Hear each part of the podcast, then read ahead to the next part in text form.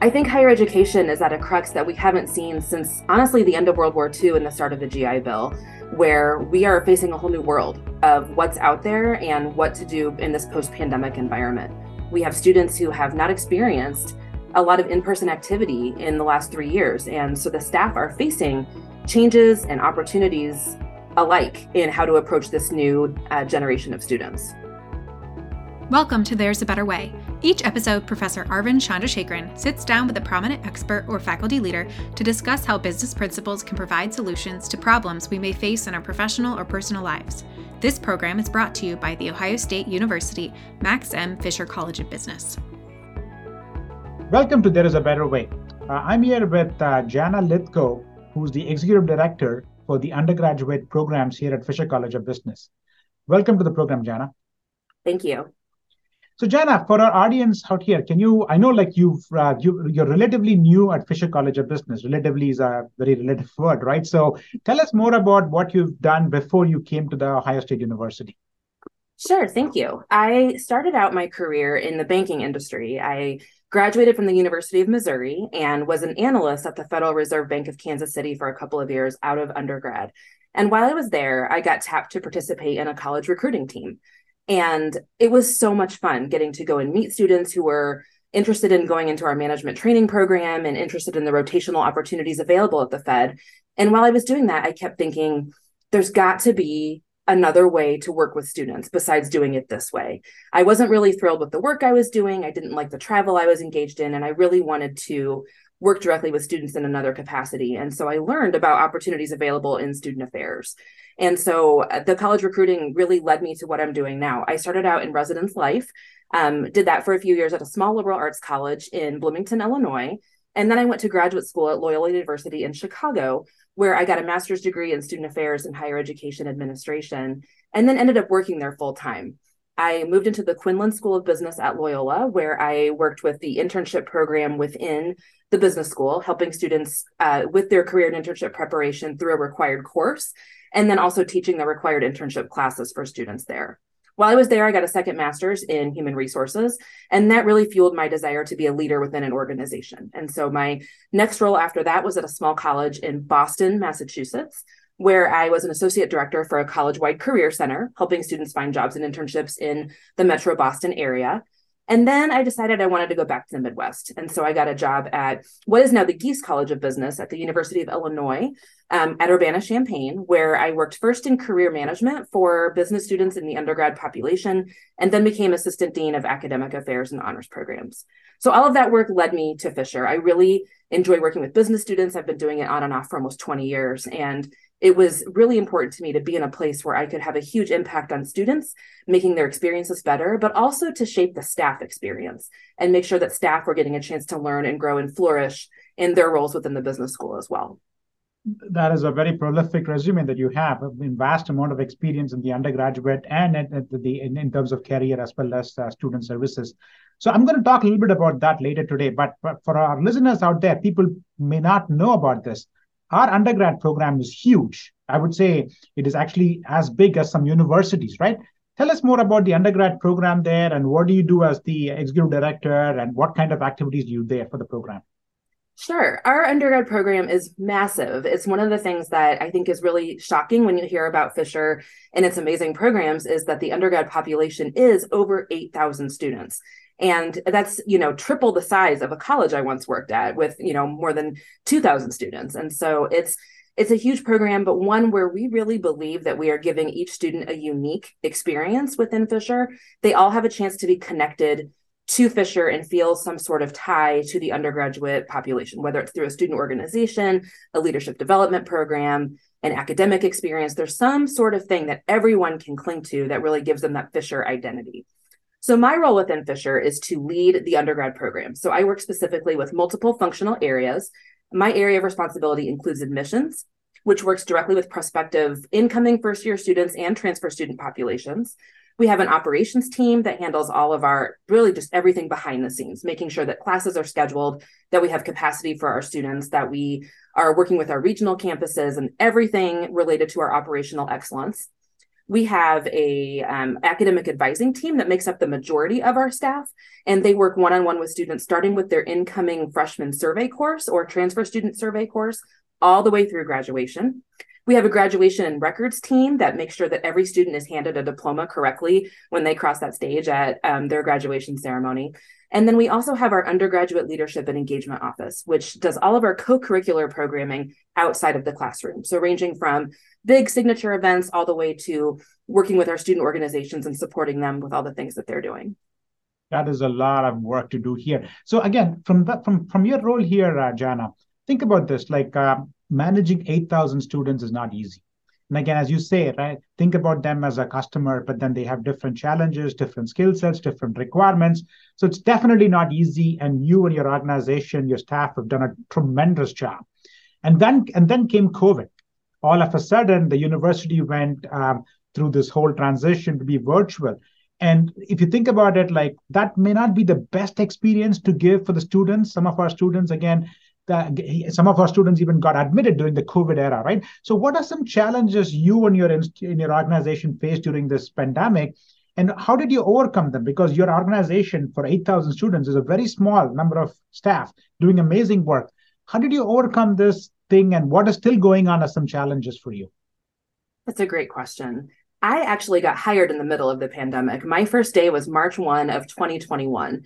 So when I started, the office was closed everyone was working from home full time and we were trying to figure out if and when we return to campus later that year how will we do it so my first task was to figure out how to get everyone back on campus and what that would look like now in the time that since i'd been hired we also were able to add a couple of staff we had some turnover there were a lot of other organizational challenges related to just the sheer logistics of keeping everyone safe and also in 2021, there was no vaccine for small children. And my team um, has a lot of folks who are immunocompromised or lives with small children or with elderly relatives or other folks that just could not be exposed to COVID on a regular basis. So our priority from the very beginning was keeping students safe and keeping staff safe.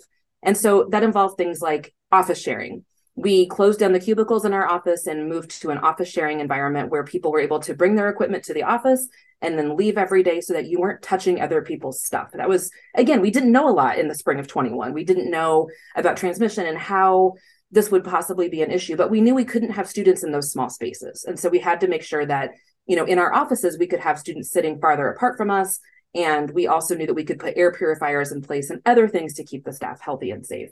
But moving to office sharing has really solidified that we are a hybrid environment. And that's come with some unique challenges. It means that, um, you know, as commuting expenses rise and as staff have gotten used to being at home, you know, I really like being able to start dinner in between meetings and that sort of thing. It's also been really good for people to be back in the office and engaging socially with each other and with students. Um, there's just a different vibrancy on campus when people are around. My first visit to campus, it was empty. The lights weren't even on. It was just a really dark and depressing situation because the everyone was still at home. And so to be here now and see just how vibrant it can really be is a huge difference. So managing that transition was probably one of the hardest things i've done as a professional but one that i'm really proud of the team for their resilience. I've never seen a group of people work harder. And every day i am so thankful that they are so dedicated to students and to each other to make this possible for all of us so so uh, jana you mentioned a couple of important things here actually and this is something that we are not alone. A lot of organizations face these things, and we hear this, we see this in the news all the time about uh, people working from home and how sometimes CEOs of companies are saying one or the other. You could be 100% remote, to you could be 100%. You've got to come to work, and uh, you can be remote as long as you work 40 hours a week in, in campus. We know that that's not the truth. If you think about it, like the hybrid wor- work that you mentioned, I think is very important for a lot of us to realize that's there to stay I don't see that going anywhere. Like as you as you rightly mentioned, there are benefits of hybrid work. Yet at the same time, where we are missing is how do we evaluate hybrid work? How do we really make sure that they really do that, right? So, what are some things that you do, given that a lot of your uh, work that happens uh, sometimes you need to have face-to-face conversation with students sometimes you can do a lot of back-end work at home how do you like evaluate those successes in your unit and how do you really uh, have a cadence around that in a way that staff are actually still engaged no matter where they work from? That's a great question. We, I think, have been really successful with building a culture of trust here where our staff have been working so hard, so relentlessly with so few breaks since the pandemic onset that when I came into this role, the first thing I said was, I believe you. I trust you. I know how hard you've been working because I've been doing it too. At my previous role, I was putting in long hours and doing everything I could to keep the ship afloat when things were kind of crumbling all around us. And so I think being able to come in and say, I have a small child and I have been struggling with this right along with all of you really helped me to build that culture of trust right away. Uh, there's some standard metrics for evaluating our staff. How many appointments are we seeing? How many programs are we holding? How many students are we admitting and where are they coming from? Um, how many people are graduating? And you know, all of those different things are, are data points that we collect and that we care about. But another data point that I care about very deeply is staff satisfaction mm-hmm. and ensuring that we can do everything in our power to make sure that this work environment is positive and healthy and supportive for them. And so I think some ways that we've done that are again going to this hybrid model where we are encouraging staff to share offices. Now, if you've had your own office and have been used to that sort of autonomy, it's a huge shift in thinking and in working toward a common goal. But if the alternative is to be here every day at 8 a.m., I feel like office sharing is a little bit more attractive. So the staff have really been able to enjoy that flexibility. I have an admissions team who their objectives every year are ramping up to the May 1st decision date. And so they're going to be on campus a lot more in the spring than they are in the fall. Our ULEO team, our undergraduate leadership team, is doing after hours events, weekend events. They were here on Veterans Day leading our Impact Day program. So they get a lot of different flexibility because they're working a really non traditional schedule. Our advisors are meeting students where they are. So sometimes there's an evening appointment or an early morning hour, or you end up staying late to see a, a, student through an emergency. That also impacts how we work with our flexible scheduling. So making sure that we know and we trust and that we you know support them however we can has been really instrumental to moving forward into this new environment. This is very very important for us to understand what you just said. Is like you're not just tracking your outcome metrics like student um, issues number of admissions met and all those but you're also measuring what you call as staff satisfaction and sometimes even sometimes called as process metrics. So very very important because i mean if your staff are not satisfied they're not productive then clearly that does not translate into a very good student experience. So I'm glad that you're doing both. Very, very important for our, our, listeners to understand that it's not always those final metrics that we care about, but it's also the staff satisfaction, staff empowerment that you're able to accomplish in your uh, in your unit. Let me ask you a follow-up question on the student side. I mean, like given your vast experience before COVID and then the COVID happened, are you noticing any changes in the students' preferences now that like some of our students is in their high schools have done most of their classes virtually and have come here and all. Have you noticed any behavioral changes in the students who are actually coming to Fisher or, or, or university in general? I think we talk about this on a weekly, if not daily basis. And I think the student population is completely different than it was even four years ago. We are seeing students who I think are a little bit socially behind where you might have expected people to be a few years ago. It's almost as if those pandemic years just didn't happen developmentally. And so a student who missed out on their senior prom, didn't get an in-person graduation, hasn't been able to do in-person things until this year is really missing a lot of those social experiences that define young adulthood. And so we're really seeing that come through with things like advocating for themselves, calling our office to make appointments. There are students who are just paralyzed with anxiety about making phone calls or having conversations that may be difficult for them. And so we're doing a lot more coaching, teaching them how to do these things, supporting them in the moments that feel difficult to them. Because to us, you know, I've been making my own phone calls for a long, long time, and I've been advocating my, for myself for a long time. But if you're 19 and this is your first time away from home, it's a whole different world out there. So we're trying our best to meet them where they are and provide that support, but also think systemically about given what we know about how different this population is and how this piece of their development is completely missing how do we fill that gap? And i don't know that anybody has the answer to that but we're trying to do small group things. We're trying to do things that bring them out and help them build community and feel an affinity for fisher in different ways. So instead of having large massive overstimulating events really thinking about those small pockets of students we can reach differently. And that i think has been successful so far. Are there any specific initiatives jana that you did keeping that very important objective in mind to break those issues and bring those students back? Are there any specific initiatives that you all did? I have to give credit to the ULEO team for their work here. They have been really, really careful in how they've been able to bring students back for in person programming. So we have staff who are working really hard with our first generation population. And so having a weekly seminar with them and ongoing programming with them. Um, we provide masks at every event that we hold and making sure that our vulnerable students really feel like we're protecting them and caring for them. We also have a great team in our admissions arm of things. And so all of our admissions events were hybrid until about a year ago when we started slowly bringing people back for in campus visits and tours.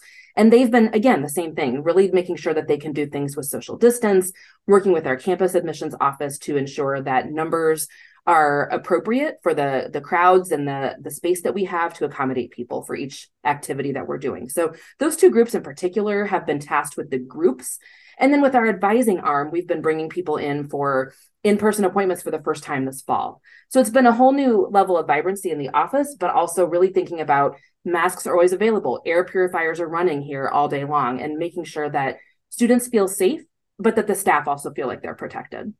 These are very small but important innovations that you're doing in a way that actually adds value for your unit and for the college in general. So, congratulations to you and your team for doing that. And by the way, congratulations to you specifically on a very important uh, thing that you've gotten. Like, so you've been nominated as the, the Impact Fellow for the Aspen Institute Leadership Program.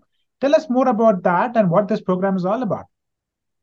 Thank you. I appreciate that. The Aspen Institute is an organization that really focuses on youth development and youth leadership as one of their um, areas of philanthropy. And the executive director of youth leadership programs there was my advisor when I was a master's student at Loyola. And while I was there, I worked on the multi-institutional study of leadership called the MSL, which is the now the foundation for the work that the Aspen Institute is doing on their leadership index tool. Um, this is a really interesting tool because it's based on more than 600,000 participants' data. And the first index like this that's really meant to mitigate bias and be as accessible and customizable as possible. And so it's been really interesting for me with my lifelong interest in and passion for leadership development to be involved in something that can make such a big difference in the lives of young adults and working professionals all over the world. We are doing beta testing right now. And so we will have some Fisher students participate in that in the spring semester and hopefully looking at a launch of the product in the fall of next year, which is really exciting. So, and what, what, what, what do you do for this in this, in this impact fellow program? Do you go there and like help them develop this metric or bring them back some how is this helping you as uh, as your leadership experience grows? And also, how are you bringing this back to Fisher and Ohio State? That's a great question. I have been working with the Aspen Institute on how to implement this and how to think about getting the word out there. And so they've divided us into groups a group of scholars who are working on the research piece, and then a group of practitioners like me who are working on the practice piece. And so, how do we actually implement this with nonprofit organizations and with higher education institutions?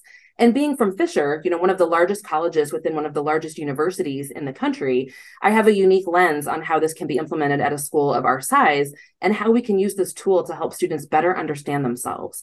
I see it as a tool that can really help students understand themselves before going on the job market. Understanding their capacity is very strengths driven and focused on what students are good at rather than where they need to improve. And so, helping them know how to talk about themselves and how to speak corporate language is one way that this tool can make that more accessible for Fisher. So, I hope to bring it to our Fisher population, to our student leaders, to our student organizations, and other stakeholders who I think could really benefit from having a better sense of themselves as leaders and how they can continue to build capacity while they're students in our programs.